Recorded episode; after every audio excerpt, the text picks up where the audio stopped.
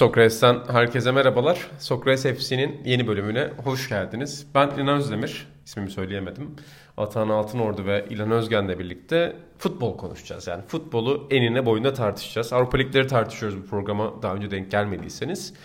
Ve e, Yemek Sepeti'nin desteğiyle bunu yapıyoruz. Onlara da bir kez daha teşekkür edelim. Ve bir program başı klasiği olarak kendi konularımıza geçmeden önce bir yemek söyleyelim. Burada da yemek konusunda uzmanımız olan Atan Altınordu'ya dönmek istiyorum ben. Abi ne isterseniz söyleyelim, sadece böyle hani benim canım acayip katmer istiyor. Böyle kebaplı mebaplı katmer olan bir yerden bir şey söylerseniz bana ne söylerseniz okey. Tamam, ben öyle yapacağım o zaman. Kebap ve katmer yani şeyi belirtti. Klasifikasyon vardı. Yemekleri belirtti. Oradan devam edeceğiz.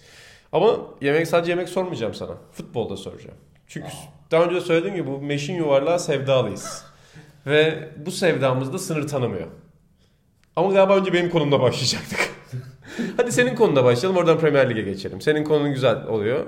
Ee, senin konuna geçeceğim. Şöyle yapıyoruz programı, daha önce dinlemediyseniz de. Ee, herkes kendi konusunu masaya getiriyor.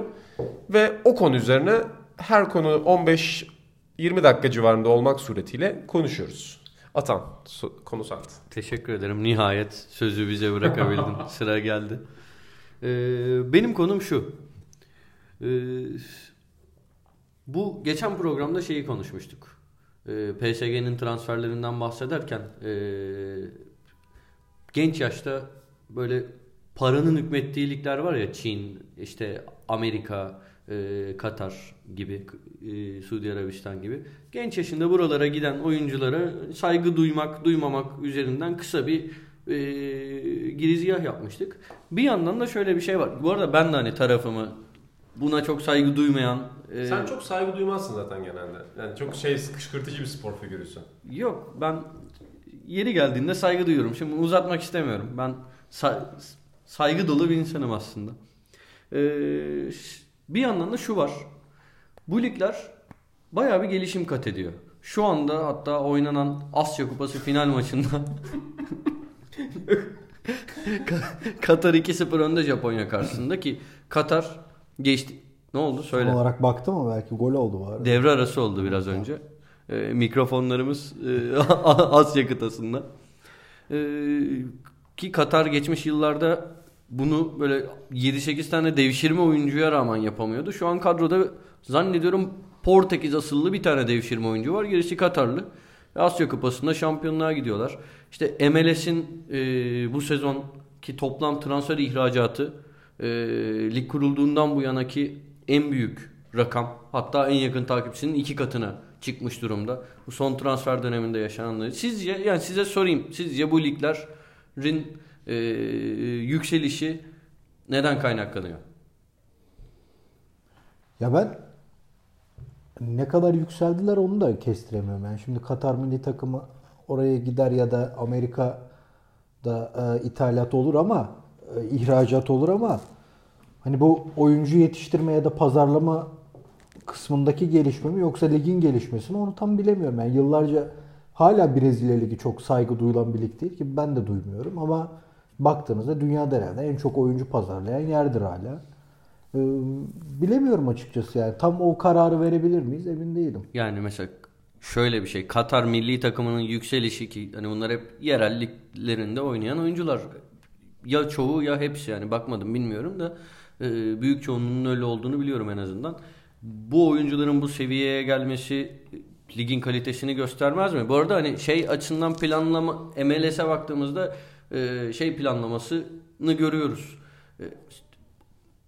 Bir hedef belirlediler anladığım kadarıyla. Güney Amerika'daki genç oyuncuların ilk durağı olmaya başladılar. Bunu bu transfer döneminde de gördük. Hatta bunu yanlışım yoksa, yani takip edebildiğim kadarıyla daha ligdeki ikinci sezonunu E, tamamlayan, ki ikinci sezonunda şampiyon oldu, Atlanta United e, başlattı. Önce Paraguaylı Almirón'u bu bu transfer döneminde Newcastle'a, yani tam otuz milyon euro civarı bir para, yirmi üç milyon sterlin mi, öyle bir evet. şey. Mustafa Taha olsa sana pound dedin diye kızardı haklı olarak. Sen ee, e, sonra Barco diye yine Arjantinli ve geleceği çok parlak görünen, çok yetenekli e, birini aldılar. İşte bu transfer döneminde Ee, yine hem işte River Plate'le e, çok başarılı olan Gonzalo Martinez, Piti Martinez diye geçen, işte Marcos Lopez, bu tür oyuncular da lige gitti. E, daha sonra bu oyuncular M L S'i basamak olarak kullanıp transfer olabildiklerini de gördüler. Bu mesela bir strateji. Diğer yandan seyirci ortalaması, yine burada bu arada Atlanta'nın çok büyük katkısı var. E, rekorları hep onlar kırdı yeni statla birlikte, ama seyirci ortalaması giderek yükseliyor. Yani böyle oldukça bu hakikaten stratejinin ürünü ve başarı gibi görünüyor bana. Doğru, Amerika Ligi için anlattıkların yeterli bunun kanıtı olması için, ama dediğim gibi ben Katar'a, hele bu da bu şampiyon, yani Dünya Kupası öncesinde bakın biz de bu Dünya Kupası, bu futbol kültürünün içindeyiz mesajı için Katar'ın şişirildiğine bile ikna olabilirim yani. Onu bilemiyorum. Yani peki tabii. Bu turnuva içinde nasıl şişiriliyor ki? Mesela Japonya şimdi maçı mı veriyor gibi? Bilemem. Yani şimdi, vay. büyük oyun. Ben, Katar, büyük oyun. ben Katar'da büyük oyunu gördüm. Senior ne diyor? büyük oyunu gördün sen. Kusura bakmayın. Bu Amerika şeyiyle de ilgili şu geyik var.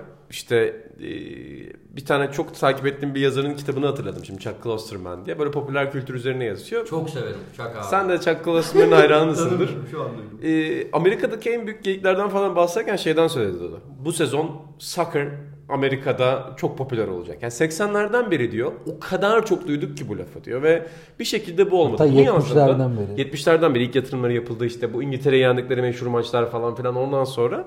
Ama iki binlerin ortasında bunu yazmıştı. Fakat son iki üç senede hakikaten ilginç bir şekilde onu görüyoruz ve orada herhalde şey çok önemli. Yani eskiden sadece aldıklarıyla ünlü bir ligdi. Şimdi sattıklarıyla konuşulan bir lig. Yani bu bile bir marka değişimi göstergesi. Artı bu oyuncuların o lig, yani o ligin seviyesine inanmasalar, işte Bayern Münih gibi, Premier Lig takımları gibi e, önemli yerlerdeki takımlar bu oyuncuları almazlardı. Demek ki hani gerçekten Amerika futbolu bir yere geliyor. İçi geçmiş, hani otuz beş yaşında, otuz altı yaşında adamları almak yerine artık bu noktaya geldiler. Ki onlardan bazıları da güzel etki bıraktı. Yani mesela Eurosport'ta ben özellikle çalıştığım dönemde izliyordum. Çünkü benim gittiğim yayınlardan önce bazen M L S maçları oluyordu. Yani takipçiliğimin sıkı düzeyini anlatmak için söylüyorum. Mesela David Villa falan çok güzel, güzel etki bıraktı orada. Yani orada şey Giovinco mesela çok güzel etki bıraktı. İlhan gerçi Giovinco hayranlığına biraz şey ama değil mi? Yani ya, hayran seninki değil, başka yani, türlü. A B D tabii. Liginde iyi oynadığı İtalya milli takımına gelecek e, gelmesi gerekiyor yorumuna karşıyım. Yoksa seversin abi, bana ne? Bu şeye de yapıldı. Rooney'e de yapıldı tekrar milli takıma. Bu arada inanılmaz bir başlangıç yapmıştı gerçekten. De, zaten bence Amerika futbolu iyi vaziyette bu arada. Yani Dünya kupalarını falan bu son kupada yoklar da öncesinde gidip bence önemli sorun çıkaran takımlardan biri olmayı başarmışlardı. İşte Dempsey gibi, daha önce dün konuştuk hatta, Reyna gibi uluslararası kariyer yapan adamları vardı. Reyna'nın oğlu da galiba uluslararası oyuncu kariyer yapacak. Dortmund'a şeyinde bence gayet iyiler zaten. Lig konusu ayrı bir şey ama bahsettiğiniz strateji bence de mantıklı. İşte Çin'i filan hala senin o isyan ettiğin ya bu yaşta buraya gidilir mi sınıfına koyabiliriz. Çünkü Çin hala işte o adamları alıp antrenörlükte bile, yani ununu elemiş, eleğini asmış Lippi'yi getirip e, bir şeyler yapmaya çalışan bir ülkeyken Amerika farklı bir stratejiyle. Cannavaro'yu da getirdiler ama. Evet, onu da getirdiler maalesef. Ya bu arada bir yandan ona gelecektim. Şimdi ben de haliyle hiç hoş karşılamıyorum. Hani Çin ligini falan. Yani hiç ilgimi çekmiyor ve bana futbolu daha az sevdiren unsurlar böyle ligler olması ama acaba Çin liginde de böyle bir gelişim görecek miyiz? Bu bir başlangıç mı? Yani Katar'da öyle. Katar ligini bu arada hayatımda açıp izlemedim.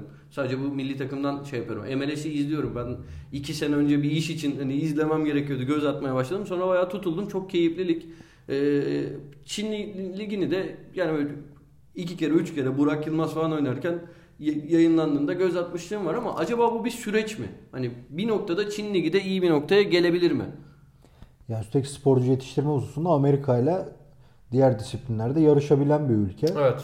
Hani burada da yetiştirme işini ne kadar ileri götürecek? Ama işte onların yetiştirme tarzının etkili olduğu sporlarla futbol ve basketbol hmm. arasında biraz fark var. Özellikle basketbolda fiziksel bir problem yaşıyorlar. Futbolda da belki onu yaşayabilirler. Ha, bu konuda benim aklıma şey geldi böyle ligler deyince bu arada. Yani Mustafa Dağ'dan az önce bahsettik ya. Mustafa Dağ gerçekten bu ligleri izleyen ve takip eden insanlardan biri Türkiye'de. Yıllar önce ben Hindistan Ligi izlemiştim onun sayesinde. Hindistan Ligi Eurosport'ta verilmeye başlanmıştı. Özellikle hatırlıyor musunuz? Hindistan Ligi'nin birkaç transfer yaptığı bir sezon vardı. Anelka gitmişti, onu hatırlıyorum. E, birkaç oyuncu daha gitmişti. Şimdi transferleri unuttum. Zico filan da antrenör olmuş. yani zaten Zico, hep Zico yerilirken deniyor ya. Fenerbahçe dışında ne yapmış, Hindistan'a gitti diye. En çok adını öyle duyuyoruz Hint Ligi'nin. Orada yani Eurosport'ta birkaç maç izlemiştim. Gerçekten hani acayip maçlardı ama yani şeyi de anlayabilirim mesela. Ya Türkiye Ligi'nin çok kalitesiz olduğunu düşünmüyorum. Bence Türkiye Ligi iyi bir lig ama mesela hani ilk defa izleyen biri kötü bir Bursa Spor Gaziantep maçına denk geldiğinde belki o da öyle düşünebilir. Tabii ki kıyaslamıyorum Türkiye Ligi'yle bu ligleri ama e, hakikaten senin söylediğin gelişim özellikle M L S ekseninde olabilir. Bir şöyle etkisi var bence yalnız. M L S'in bu kadar büyümesinin oyunculara şöyle bir etkisi var. Artık Amerikan medyası spor sayfalarında futbola bayağı yer vermeye başladı ve dünyanın en büyük medya gücüne sahip olduklarını biliyoruz onların. Mesela bugün E S P N'in sitesini açın. Futbolda transfer penceresi tamamlandı. Kazananlar, kaybedenler dosyası var. Kazanan ilk takım kim mesela biliyor musunuz? Newcastle United. Yani transferin kazananı olarak Newcastle United ilan etmişler. Neden? Almirón'u aldılar diye. Ha, tamam aldılar. Ben maddi kazanç diye düşündüm karda. Almirón hakikaten canavar topçu ya. Ya öyle olduğunu yani sizden duyduğum kadarıyla öyle olduğunu bir şüphem yok ama bu bile yani Almirón için E S P N'in bir onun adına makale yayınlaması ya da bir Amerikan sitesinin onun arkasında olması bile çok önemli bir reklam. Yani oyuncular aslında bundan sonra daha da fazla oraya gidebilirler kendilerini göstermek ve orada bir şeyler çıkarabilmek adına. Deyip bir M L S M L S dosyamızı yavaş yavaş kapatıyoruz. Ondan sonra yani Amerika Dünya Kupası'nı sükse yaptığı anda akıllara tek isim gelecek. Türk basını için. Bana atağını bulun. Bizim ustalarımız var. Spiker maçları anlatan. Biz Buğra Balaban'ın falan anlatımıyla izliyoruz evet. Burada. Aslında keşke konuk ses olarak çağırsaydık. Buğra anlatsaydı. Bir golü anlatsaydı. Ama gerçekten yani şey burada geliyorum. Mesela maç izliyorum. Akşam geliyorum. Sabah Buğra ile konuşuyorum. Onun verdiği bir ya, gerçekten izlenecek bir lig bence. Yani bir Bir de böyle bir şeyler aşınmamış ya. Gerçekten böyle hakikaten böyle ya bütün renk, renkler hızla kirleniyordu.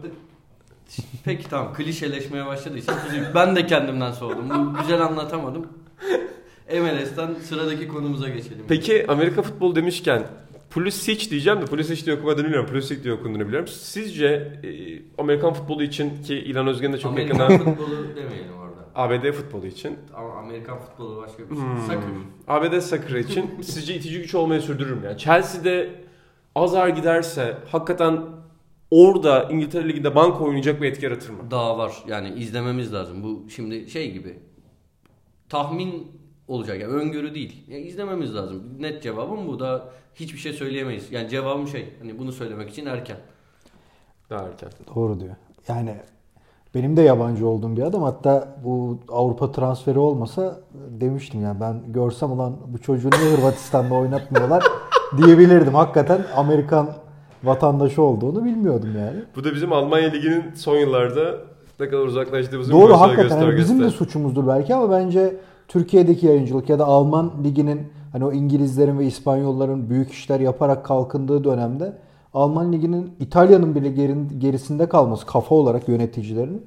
Onların da ayıbı var, bizim de var. Ortak bir. E, Ozan Cansu'nun bizim bu sayıya yazdığı işte Pulisic'le ilgili bir yazısı o şeyden bahsediyor. Lucien Favre'la birlikte aslında bir adım atması beklenirken hiç adım atamamış ki Favre'ın aslında şey Lucien Favre mi diye okuyorduk, Favre mi diyorduk? Favre'ydi galiba. Fransız. Ondan sonra. Ya bu arada ben çocuğu Dortmund'da falan biliyorum yani. Hı. Özetini falan izledim de ben çocuğu hep Hırvat sanıyorum. Yani Amerika tarafını herhalde Dünya Kupası'na falan da gelemediler ya. Başka ben Amerika'yı bir yerde izlemiyorum. Evet. Dünya Kupası'na da olmayınca tamamen ben bunu yeni fırlayan bir Hırvat olarak gördüm. Ozan Can yani. Şeyin altını çiziyordu. Yani evet çok büyük bir hype'la geldi diyor. Yani bir ara A B D futbolu içerisinde yükselirken yine Atan kızacak.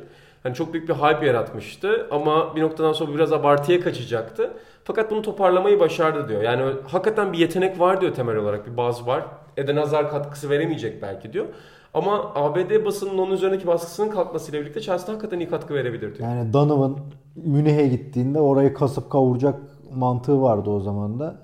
Hep böyle yedek oyuncu olmuştu. Ki yakın döneme kadar da en iyi topçusu olarak görülüyordu evet. Ülkenin. Öyle bir şey olmaz sanmıyorum ama gene de. İyi bir stoperleri vardı ya. Bocanegra diye isim geliyor da değil başka biri. Amerika'nın iyi bir hatırlayabildin mi? İsmini düşünüyorum. Hat... Siyahi olan. Ha. Milan'a geldi sonra. Aynen. Bocanegra değildi ya. Aynen, başka Bocanegra bir iyi bir. Vallahi ismini hatırlayamadım şimdi. Oğlu bir şeydi. Onyevu. Onyevu. Oguchi Onyevu. Tamam. Dünya Kupası'nda parladı. Sonra Berlusconi gitti aldı. Bir bunu. dönem gerçekten iyiydi. Bu arada demin hani Pulisic için Hırvat, e, Hırvatistan milli takım dedin ya. Bilmiyorum, bir kere ofiste muhabbeti geçti. İnşallah podcast'te geçmemiştir. Tekrar olmaz. Ee, bir başka Amerikalı futbolcunun yani babası Liberya devlet başkanı ama Amerikan milli takımında oynayacak veya o çok yani enteresan. Onu babasından dolayı herhalde biliyoruz ya. Ben ama veya çok şey çok enteresan değil ama mi? Biliyorum İngiliz Amerika şeyi olduğunu. Çok enteresan değil mi? Adam devlet başkanının oğlu ülkeyi değil başka ülkeyi seçiyor. Çok ilginç yani. Onun annesi Amerikalı ama yanlış bilmiyorum. Tamam canım değil öyle mi? De. Çünkü orada tanışıyorlar babasıyla. Ben onun bir yazısını yazmıştım da oradan o tanışma hikayelerini okumuştum. Bankada üstad para yatırdı. Veyah'ı izledin mi? Ha? İzledin mi Veyah'ı? Timothy Veyah'ı. Ya maçını Çocuk. izlemedim de görüntüsünü işte yazısını yazarken öyle izlemiştim. Oğlum o çocuk da gerçekten şey olacak. Yani babası gibi olmaz herhalde. Babası bir dönem... Abi büyük sahnede İn... çarpışana kadar beklerim topu. Tamam tabii ki. Tabii ki. Yani ben de aynı fikirde olduğumu zaten Pulisic'te söylemiştim. Hadi inanın konusuna geçelim o zaman. Al kardeşim moderasyonu sen yap. Evet, Avrupa transfer piyasasından biraz siz de geçen hafta bahsetmiştiniz. Hani çok dikkat çeken transferlere falan böyle tek tek girmeyeceğiz. Ee, ama birazdan size onu da soracağım. Yani şu transferi sevdiğim diyeceğiniz bir transfer, bir dakikalık yorumlar alacağım. Ben temelde şeyden bahsedeceğim. Bugün Rory Smith'in yazısında gördüğüm için aklıma geldi o da. Ee, şey başlıkta şu. Bir ara Türkiye'de sürekli İşte emlak balonu falan bu tip şeyler medyada hep çıkardı ya. Türkiye'de de o balon kelimesi çok kullanılır. E, Premier Lig transfer balonu patlıyor mu gibi bir yazı yazmış bugün ve şeyden bahsetmiş. Ocak çok sönük geçti diyor e, İngiltere Ligi açısından. Ve e, bir noktadan sonra Premier Lig takımları şeye başlamışlar artık. Ya biz eskisi kadar para harcamayalım çünkü bizi sağlayacak inek gibi görmeye başlıyor diğer takımlar demişler ve Rory Smith'e konuşan yöneticiler şeyden bahsediyor. Hiçbiri ismini vermiyor fakat şundan bahsediyor. Bir Alman kulübüyle, bir İspanyol kulübüyle, bir İtalyan kulübüyle biz görüşme yaptığımızda hakikaten bize şey gibi bakıyorlar. Para babaları geldi, e, biz bunların parasını söğüşleyelim, e, oyuncumuzu patlatalım ve yollayalım diyorlar. Bir noktada Premier Lig'in şeyi fark etmesi çok mantıklı bence. Yani biz bu harcamaları yaptığımız sürece, atıyorum Southampton'ıydı, Newcastle'ıydı, Tottenham, Tottenham'ıydı, biteceğiz yani bir noktadan sonra. Bu değirmen dönmeyecek ve o yüzden de aslında çok sönük geçti. Yani evet Chelsea hamle yaptı, Newcastle hamle yaptı ama mesela Liverpool şampiyonluğa gidiyor. Şampiyonlar Ligi'nde bir kulvarda mücadele ediyor ama Liverpool'dan büyük bir hamle gelmedi mesela. Tottenham Mesir... sadece gönderiyor Tottenham. Ki Tottenham'ın da hani biliyorsun zaten onlar çok bütçelerini kısıtlayarak kullanıyorlar. Yani oyuncuların maaş dengesini falan da farklı ayarlıyorlar. E, aslında o da ilginç bir farkındalık Premier Lig açısından. E tabii diğeri çünkü gözle görülür bir şey. Yani insanlar Premier Lig'in elli sene boyunca bu felsefeyle yürüyeceğini düşünüyor ama elbette patlayacak bir yerde. Hani bunun farkına varıp da böyle hareket etmeleri normal. Ayrıca şey için de iyi bir durum bu. Dünyanın diğer yerlerinde oynanan ligler için de. Çünkü söylediğin gibi iş iyice şeye gitmişti. Yani en ufak parlayan oyuncu ne Barcelona'ya, ne Real Madrid'e, ne Bayern Münih'e, ne Juventus'a konuşuluyor. İşte bu Premier Lig yapar mı sorusu gündeme geliyordu. Yani Premier Lig yapar mı aslında bu adam kırk milyondan açılır mı diye başlıyor bir nevi aslında muhabbeti ya da cevabı. Yani onun giderilmesi için umarım uzun süreli bir karar olur ama yani uzun döneme de yaydılar mı? Bu sefer içteki işleyiş nasıl e, kendini dengeleyecek? Mesela Guardiola gibi para harcatan antrenörler var. Ne olursa olsun. E yani öyle böyle diyoruz. İşte Sarri bile geldiğinde oyuncu aldırtıyor. Hala aldırtmaya devam ediyor filan. Bilmiyorum. Ve orada yani ilginç bir şeyden bahsediyorlar. Ben de o konuyu çok bilmiyordum açıkçası. Eee iki üç tane farklı detay veriyorlar. Bir ben şey bilmiyordum mesela. İngiliz futbol kulüpleri bir oyuncuyu transfer ettiğinde parayı direkt yatırıyorlarmış. Ee, mesela bir Alman kulübüne sen oyuncu sattığında, bir Fransız kulübüne sattığında biraz fazla teamüller farklı işliyormuş. Mesela altı aya yayıyorsun ya da üç seneye yayıyorsun parayı ödemeyi. Maaşına biraz katkı veriyor falan filan. Ama şey diyor, bir Alman yöneticiyle konuşmuş galiba Rory Smith. Herif şey diyor, ya İngiltere'ye oyuncu satıyoruz, anında para hesabımıza geliyor. Hakikaten çok işimize yarıyor diyor. Fakat esas şeyden bahsediyorlar. Brexit'le birlikte sterlin çok büyük değer kaybettiği için euro karşısında. E, artık eskisi kadar fark yaratamadıklarını söylüyorlar. Üçüncüsü de bu N B A'de de vaktiyle çok yaşanmıştı. Televizyon anlaşmaları Premier Lig'e çok büyük bir para pompaladıktan sonra o düzende lineer bir şekilde artmıyor televizyon paraları. Hmm. Yani bir anlaşmayı sen çok iyi yapıyorsun. beş sene sonra bir anlaşma daha yapıyorsun fakat bir noktada duruyor. Ve sen her harcamanı bu sürekli artacak üzerine kurarsan bir noktada patlıyorsun. İşte bu e, Netflix'teki meşhur Sunderland belgesinde de hep ondan bahsediyorlar. Yani biz son, sonuna kadar bu para gelecek gibi harcadık ama e, bu para bir noktadan sonra gittikten sonra o parayı bir şekilde ikame etmen gerekiyor. Burada sana söz uzatıyorum. Bir Brexit analizi istiyorum senden. Ya da Yunanistan'daki ekonomik... Brexit olayını çok karıştırdılar. Aralarında bir fark kaldı. Yani ekleyecek bir şeyim yok. Güzel anlattım bence. Peki size bir şey sor e, şey sorayım. E, bu ara transfer döneminde Avrupa futbol piyasasından, Türkiye'den de olabilir de Avrupa'dan da olabilir, böyle gözünüze çok çarpan, ha çok iyi oldu dediğiniz bir hamle oldu mu? Ya İngiltere'de benim dikkatimi çeken Almirón dışında şey oldu. Gerçi kiralık transfer ama e, Leicester Tillemans'ı kiraladı. Hmm. E, yani hakikaten çok üst düzey bir genç yetenek. Ben çok beğendiğim bir futbolcu. Beni heyecanlandıran Premier Lig'de o oldu açıkçası. Senin İtalya'dan var mı özellikle İlhan? Ya Piatek'tir herhalde. Hani Milan'ın bir heyecanın şeyi vardı, ihtiyacı vardı. Çıktı Napoli maçında da çok güzel iki gol attı. Bir de ben şeye de biraz karşıyım. Yani Gattuso'nun çok gereksiz eleştirildiğini düşünüyorum. Adamın elinde Pirlo, Seedorf yok ki bir şey kursun. Hani belli yerlere iyi parçalar, mesela defansı gençleştirdi. Orta sahada devamlı deneyen bir adam. Piatek'te en azından bir parçasını daha, bir yapboz parçasını daha tamamladığını, orta sahada da istikrar tutturdu mu, daha da güzel, daha heyecan verici en azından izleyenler için. Çünkü Higuain'le olmuyordu o iş. Yani Higuain de hantal bir adam olduğu için çok böyle bayağı sıkıcı hücumlar görüyorduk. Piatek ilk maçta o patlayıcı koşularıyla biraz heyecan verecek gibi, şimdilik o var. Piatek'le De Jong'u zaten geçen hafta da konuşmuştuk. Hani onlar en üst düzey. Hani şimdi Premier Lig'i konuşurken aklıma gelen Tielemans oldu. Başka da hani o Monaco'dan ama... gitti değil mi? Evet, şey? Kiralık o, ama. İlginç ama onu Monaco'dan herkes Mon... parçalanırken kalması var mıydı bir sebebi ki? Ee, bilmiyorum hani çok üst düzey, üst yani. düzey potansiyel diye herhalde. Evet. Şimdi kiralama sebepleri de bilmiyorum hani takip etmedim ama tahminen hani Monaco kendi istememiştir Monaco şu haliyle Monaco. Evet, sonradan girdi falan, İyi oynadı. Bu, İyi topçu. Genç de daha. Öyle. Yani herhalde kendi istemiştir gitmek. Monaco'nun durumu ortada. Orada şeyi de belirtecektim bu arada. E, oradan sonra İlhan'ın konusuna pas atacağım. Hoşuma giden detaylardan biri işte bu ay Mert Demir'in bizim dergide yazdığı bir yazı var. Altyapı Türkiye'de neden e, doğru şekilde algılanmıyor da sokakta futbol oynamak neden bitti üzerinden Türkiye futbolunun hikayesini anlatıyor çok güzel bir şekilde. Orada da vermiş örneği. E, Liverpool Solanke'yi e, yollamak zorunda kaldı. E, Bournemouth'a. Bu mesela çok ilginç bir süreç. Yani Solanke aslında bir genç yetenek olarak Liverpool'da büyük bir umutken federasyonun ya siz bu adamı niye oynatmıyorsunuz dediği bir noktaya dönüştü. Ve bu temelde aslında liberal serbest piyasa ekonomisiyle işte devam eden bir ülkede garip bir şey gibi görünse de aslında futbol geliştirmek adına çok güzel bir şey. Yani federasyonun Solanke'yi takip etmesi, Liverpool'un orada ona verdiği süreyi incelemesi ve biz burada İngiliz futbolculara da o süreyi vermeliyiz, siz niye vermiyorsunuz bunun hesabını verin demesi hakikaten çok güzel bir şey bence. Ve bu örnek olacaktır bence diğer. Bu arada şeyi de kiraladılar. Klein'i de yine Bournemouth kiraladı. Demin transferleri düşünürken Klein de bence hani iyi bir futbolcu. Tamam şimdi e, bir arkada kaldı Arnold'un durumuyla ama ben yani Bournemouth'ta Bournemouth'ta şimdi böyle Solanke ile birlikte böyle izlemeye değer bir takım gibi oldu. Oradan senin konuna doğru da atlayalım. Biraz bir nostalji de yapmış olalım. Hani evet. Senin konuna önce bir güncelden geleceğiz ama güncelden nostaljiye gideceğiz. Önce bu sene Sampdoria'nın en iyi transferi olan Cuagliarella ile.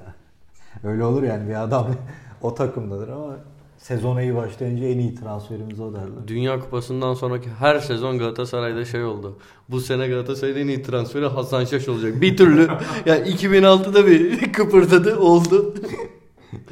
Şeyde Emre Belezoğlu sık sakatlandığı dönemde öyle şeyler çıkardı. En iyi transfer sağlam bir, Emre. Yine bir de sakatlık deyince aklıma yine Galatasaray'dan şey, bu takıma daha Linderoth gelecek. bir, türlü, bir türlü gelemedi. Ya Cuagliarella benim çok beğendiğim bir santrfordu zaten. Hani hatta milli takım seviyesinin hakkını yendiğini bile düşünürüm. Onun işte Batistuta'nın meşhur on bir maç üst üste gol atma rekorunu egale etti bu hafta. Ve şimdi sanırım Napoli ile oynayacaklar. Napoli'ye de gol atarsa bir diğer doksanlar efsanesinin rekoru gömülecek. Ama burada benim daha da dikkatimi çeken şeylerden biri İtalyanların böyle İngiliz ya da Amerikan vari bu rekoru devamlı parlatıp onunla ilgili videolar yapmaları, işte Serie A YouTube kanalında filan. Onlar da devamlı bir rekor çıkarır ya, en fazla yan pas yapma rekoru vardır böyle saçma bir şekilde. Onu kırar biri. Ee, o ilginç oldu yani. O Serie A e, debelenmeye çalışıyor ama çok iş işten geçti artık. Yani başka bir yer bulman lazım sanki artık. Yani bu yayıncılık, işte videolar, şunlar bunlar da artık İngilizler ya da e, nasıl diyeyim, bence İspanyollar bile İtalyanların önünde. E, o bana biraz komik geldi. Quarier'le için ben seviniyorum. Adam da işte otuz beşinden sonra keşfedilenler listesine katılacak gibi ama Atan'la da konuştuk. Yani daha ben onu Napoli'deyken çok beğendiğim bir oyuncuydu. Hatta iki bin on Dünya Kupası'nda Lippi'nin haksızlık ettiği bir oyuncu olarak görmüştüm. Niye haksızlık etmişti? Sana orada güzel de bir bilgi. Ya orada vardı. Şeyler işte Yakintaları falan oynatmıştı. Orada oğlunun menajerlik şirketine ait oyuncularla işbirliği yaptığı falan konuşulurdu. Ama hakikaten anlam verememiştim o zaman. Yani İtalya'nın erken elenmesi bir yana, Quagliarella hatta Slovakya maçında mesela girip muhteşem bir gol atmıştı. O gol bile ilk beş, turnuvanın en iyi beş golüne alınmadı. Çünkü İtalya elendi. O maçla ilgili her şey unutuldu o İtalya son golü yediğinde. Hakikaten bence İtalyan futbol tarihine geçecek özel bir oyuncu. E Sampdoria'da da yeni nesle de bir şeyler bırakmak adına hani bir dönem izleyip de Ee, neydi be bu adam diyecekler var. Bir de yeni nesil geliyor şimdi alttan. Onlara da bir şeyler veriyor. Hani ben iyi adamım, ben iyi golcüyüm, iyi liderim gibi. Onun adına sevindim. Ama yani dediğim gibi Batistuta'yla ne kadar aşık atabilir genele baktığında ya da Batistuta çılgınlığında bir adam mıdır? Çünkü İtalya'da niyeyse öyle bir şey var. Yani on, onlarca forvet yetiştirmişler. Rivas'ından tut da Vieri'sine, Rossi'sine kadar bir ülkede artık çıkış yapan her forvet Batistuta'yla özdeşleşiyor. Mesela Belotti'ye de öyle demişlerdi. Capello hatta bence Batistuta'dan iyi diye artık antrenörlüğü bırakmasının ne kadar haklı bir karar olduğunu göstermişti. O da ilginç yani. Bir adamın, bir yabancının bir ülke futboluna mal olması bir dönemde hani adamın ne kadar büyük bir figür olduğunu da gösteriyor aslında. Mesela birçok iyi savunmacı da oynadı ama kimse herhalde karşılaştırmaz İtalya'da iyi bir savunmacı çıktı mı. Mesela Romagno ya da Bonucci kimse gidip de Döza ile falan karşılaştırmaz. Laurent Blanc'la karşılaştırmaz. Ama Batistuta'nın o etkisi çok garip İtalyan futbolunda. Maradona'nın benzer bir etkisi var mıdır? E, o da var tabii canım aynen. Onunla da Napoli'de bir ara eşeği bile karşılaştırıyorlardı. Yeni Maradona'yı. O da ilginç. Ha, bu arada ha, Batistuta'ya mı geçeceksin? Ondan önce Quagliarella'nın ben yani ilginç bir hikayesi evet var. Ya ben de bilmiyorum. Programdan önce İlhan'a söyledim. Ben mi karıştırıyorum? Ee, İlhan bilmeyince ben şey oldum. Herhalde dedim ben karıştırıyorum ama denk gelmemiş. Ee, Napoli'den Juventus'a transferi öncesi e, garip bir hikaye var. Taciz mektupları alıyor. Ee, yanlış hatırlıyor olabilirim. Ölüm tehditleri de var içinde. Ee, umursamıyor. Polise şikayet ediyor. Geçiyor gidiyor. Sonra bu mektuplar kulübe de gelmeye başlıyor. İçinde şey iddiaları var. E, şike yaptığı iddiaları var. Pedofili iddiaları var. E, sonunda adam bunalıyor. Juventus'a transfer oluyor ki galiba Napoli taraftarı e, olmasına rağmen hatta Napoli taraftarı şey yapıyor. E, böyle koşa koşa bayıla bayıla gittiği için böyle gitmek isteyerek gittiği için cephe alıyor diye hatırlıyorum. Bazı küçük maddi detaylarda hata yapıyor olabilirim ama e, sonunda şey çıkıyor. E, tacizci. Normalde hani polise gidiyorlar şikayet ediyorlar ya hep şikayetler e, çekmecelerde kalıyor falan. Polisin kendisi çıkıyor ve tutuklanıyor adam. Oo. Böyle ilginç bir hikayesi var Quagliarella'nın. Ben de bunu şey gibi oldu biraz tam demin dalga geçiyor romantik. Hani biz futbola açız ama ilginç hikaye gerçekten o yüzden romantizm olsun diye değil çok ilginç geldiği için anlattım. Yok güzel bir hikaye. Yani teşekkür ediyorum. Ben böyle ben dedim bir hikaye anlatıcısıyım İlhan Özdemir. Yani futbol futbol zaten böyle hikayelerle güzel oluyor. Ama sen de Quagliarella yani Quagliarella. Aslında güzel söyleniyor. Quagliarella sanki böyle şey e, Pavarotti eseri. Paul Quagliarella'yı dinledin mi gibi. Sen de seviyorsun bu arada bildiğim kadarıyla. Quagliarella'yı? Evet. Yok hiç öyle öyle, öyle özel, özel bir ha, şey. Sen dün konuşurken Miccoli'den mi bahsediyordun? Ben Miccoli'ye bayılırım. Miccoli, Miccoli inanılmaz bir baba katılmıyor. Baba şey yapıyor. Mik yani abartıyorsun yok, diyor da Palermo'da ben Mik izlersin. Yani Palermo taraftarı olsaydım sen ya, diyor dedin ya dün şey diye bana. Heykeli dikilecek adam diyorlar, abartıyorlar falan. Ben Palermo taraftarı olsaydım E, stadın önüne böyle pembe motiflerle bir Miccoli heykeli dikmek isterdim. Bence çok üst düzey. Yani ben hep söylerim. on yıldır falan ne zaman konusu geçerse söylerim. Hasbelkader Türkiye'ye yolu düşse Yani hangi takıma düşerse düşsün o takımın en büyük birkaç efsanesinden biri olarak anılırdı bence. O seviyede. Bir de böyle doksanlar topçusu gibi ya, çok hoşuma gidiyor onun tarzı. Anladım. Bugün öyle bir Rooney kaldı valla doksanlar topçusu, başka yok. Var mı hikaye Miccoli? Yani birkaç tane. Fabrizio Miccoli çok fakir bir mahallede zorluklar içinde büyümüştü. Şu aklıma bazı kişiler geliyor da şimdi bunu laf atmak olmaz. Benden alın şu mikrofonu abi. O zaman burada Batistuta'dan biraz bahsedelim isterseniz. Evet. Programda biraz hani güncelden çıkıp bazen tarihi şeyler de konuşalım diyoruz. Hani oradan belki başka bir şey de atarız. Sonra da yemeklerimiz gelecek. Kebap ve katmer yiyeceğiz.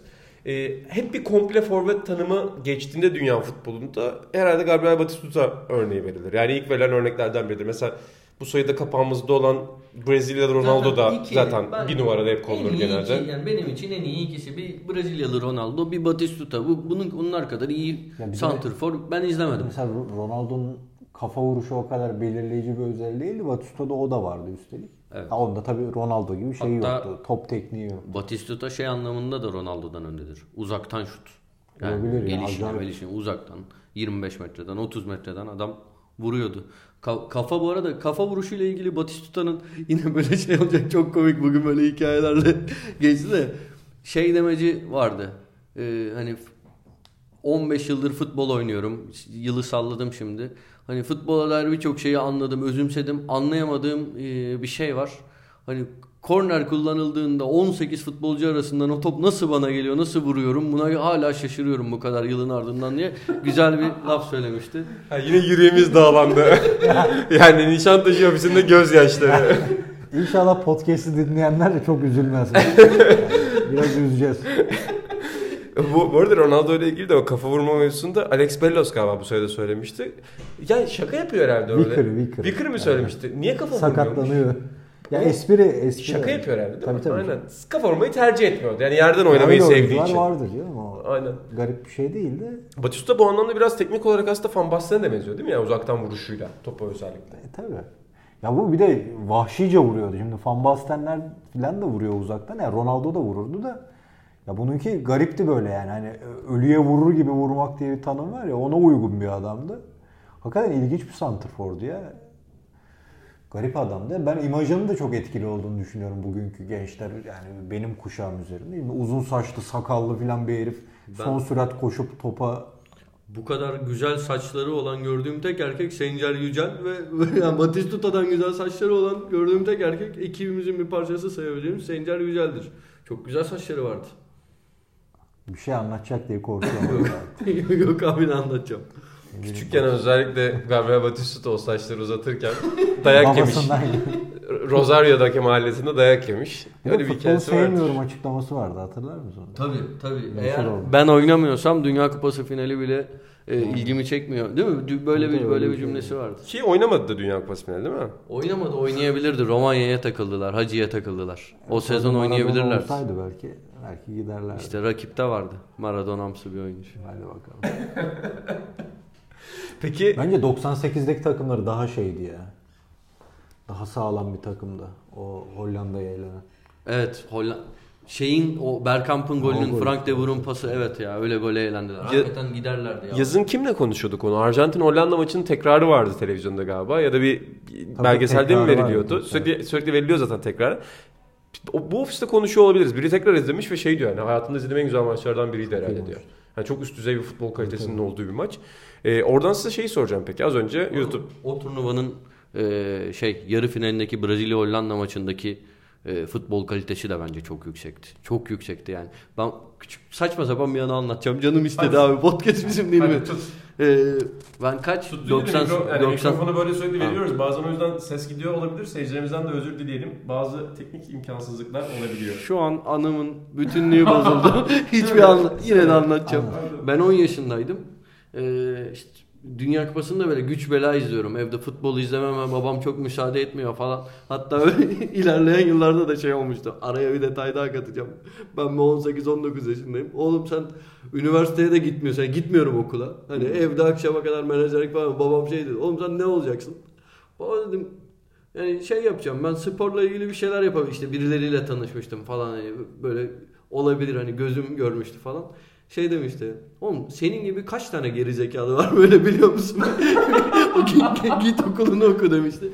Neyse o çocuk doksan sekizde de doğru düzgün maç izlememe izin vermiyorlar ama Dünya Kupası'nı izliyorum. Babam da oturdu. Brezilya'yı böyle hayran hayran izliyor böyle o. Ne deniyor şey hareketine? Topun üstünde böyle unuttum onun bir adı var ya, ayaklar sallanıyor falan. Neyse babam neymiş bunlar falan. Dedim bence Hollanda kazanacak. Brezilyalılar çalım attıkça şey diyordu. Ulan bu kadar maç izliyorsun, ben de senin futboldan anlıyor zannediyordum. Hakikaten Brezilya kazandı, çok üzüldüm. Yine acıklı bir hikaye yani. Bugün izliyor. Arkada haber kanallarının müzikleri vardı ya sizden. Arası olsa yapardı şimdi. Aynen, onlardan birini çalabiliriz bu bölümde. Drama, bir futbol severin drama. Size orada bir şey soracaktım. Ha, demin YouTube'un başındaydınız. Şimdi son kapanışı da onunla yapalım. O kadar Batistuta golü izlediniz ve hep saydırıyordunuz YouTube'da Batistuta'nın en iyi gollerini sıralayan, sıralayanlara. En iyi golü hangisi sizce? Yani şimdi düşünmek lazım ya. Düşünmek lazım. Şey yapamadım. Board, yani hepsi birbirinden güzel goller. Hepsi birbirine... O... Ben düşünmem bile yani. Arsenal golü mü diyeceksin? Yani olabilir. Acayip güçlü gol. Bir aday ama yani karşısına koyabileceğim çok güzel gol. Var yani canım. Manchester United'a attığı da bir o kadar yani çok yani çok güzel goller var. Uzaktan frikik atan, işte birkaç atağını izlerken golleri kafa var. Kafa golü, kafa otuz, golünü izledik ya, kime attı şimdi bak onu bilmiyorum. otuz kırk metreden düşen uzun topa tek vuruş yaptığı var, işte İlhan Mansız'ın Senegal'e attığı golün.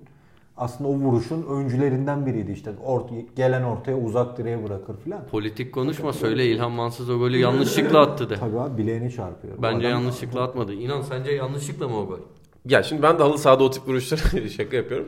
Ya denk gelmiş olabilir. Yani orayı hayal etmiş olabilir ama denk gelmiş olabilir. Fakat benim dikkatimi çeken şu oldu. Bir cahil olarak bu videolara bakarken bu uzaktan gelen toplara tek vuruş diyorsun ya, bunu yapan çok fazla oyuncu var ama tek bacağı üzerinden bu kadar kuvvet alıp vurabilen oyuncu yoktur. O çok başka bir yetenek ya. Tabii, tabii. Ya Van Basten'in bazı şimdi, gollerinde de var ya yani atletik olarak aslında hiç zor görünmeyen bir şey temelde. Çünkü top geliyor, herkes o gelen topa vurmuştur hayatında bir kere. Şans bile olur ya, halı sahada vurursun ki halı saha örneğini vermeme lütfen kızmayın. Yani biliyorum karşılaştırılacak bir şey olmadığını. Fakat o tek vuruşa tek ayaktan güç almak acayip. Halı saha örneği vermeye çok yüzün olmamalı iki gün önceki bozgundan sonra. Yani on gol yedik. Bir de üstelik yani Van Basten şey çok küçük yaşta iyi bir futbol okulunda eğitim görürken Batista'nın yaşı da çok büyük futbola başlıyor. Yani o yanılmıyorsam on altı on yedi yaşında futbola başlayıp buralara gelebilen bir adam. Çok altyapı bir şeydi. Bilgisi falan da olmayan bir herif. Futbol kariyerinin başında e, Bielsa'nın da ona çok katkısı var değil mi? Bielsa ile yolları kesişiyor. E, hatta çok kiloluymuş. E, Bielsa onu öyle şey değil. Hayır hayır. İyi teknik direktörlerle çalıştı. Passarella ile çalıştı. Evet. Yani maalesef. Niye? Passarella onları milli takım almayacaktı ya. Uzun saçları milli takıma almayacağım diye saçlarını kestirmiştim. Bak asıl burada dramalar burada. Evet, futbol neler yaşadı be Batistuta. Yani Batistuta, Miccoli, Quagliarella, Amerikan futbolu, İngiliz futbolu, dram üstüne dram. Benim Arsenal'dir ya favorim. O gol çok iyi bence. Adamı neyle özetlersin desen o gol olur herhalde. O zaman kapatalım. Bu arada bir son dakika gelişmesi yok. Japonya Katar maçı iki sıfır devam ediyor. Bunu da yani oradan da gol haberi gel- gelmedi. Gelmedi zaten, bu podcast dinlendiğinde bu maç çoktan bitmiş olacak ama. Ama yine de insanların maçın sonucunu biliyor olmayacak. Yani o yüzden rahat ol. Asya Kupası finali yani biz nasıl birer futbol dilencisiysek dinleyicilerimiz de tahmin ediyorum. Şaka yapıyorum tabii de çok fazla sonucunu takip etmeyen de ol- takip eden de olmayabilir.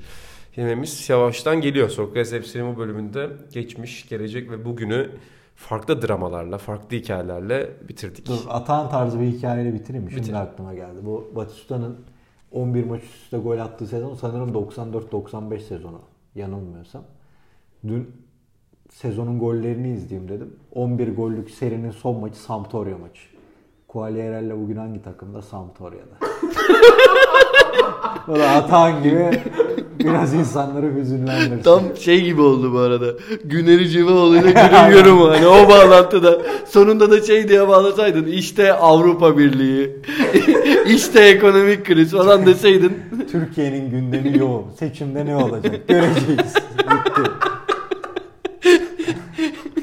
Bu hikayeyi de unutmayın. Güzel bir son oldu. Kapat gidelim. Kapatıyorum. Ee, efendim Sokrates F C'nin ilerleyen iki bölümlerinde bir, de... iki bir Japonya attı. Valla. Gol de gol. Dakika altmış dokuz. Japonya'dan e, gol haberi var. Önümüzdeki programlarda yeni heyecanlarda görüşmek üzere. Hoşçakalın.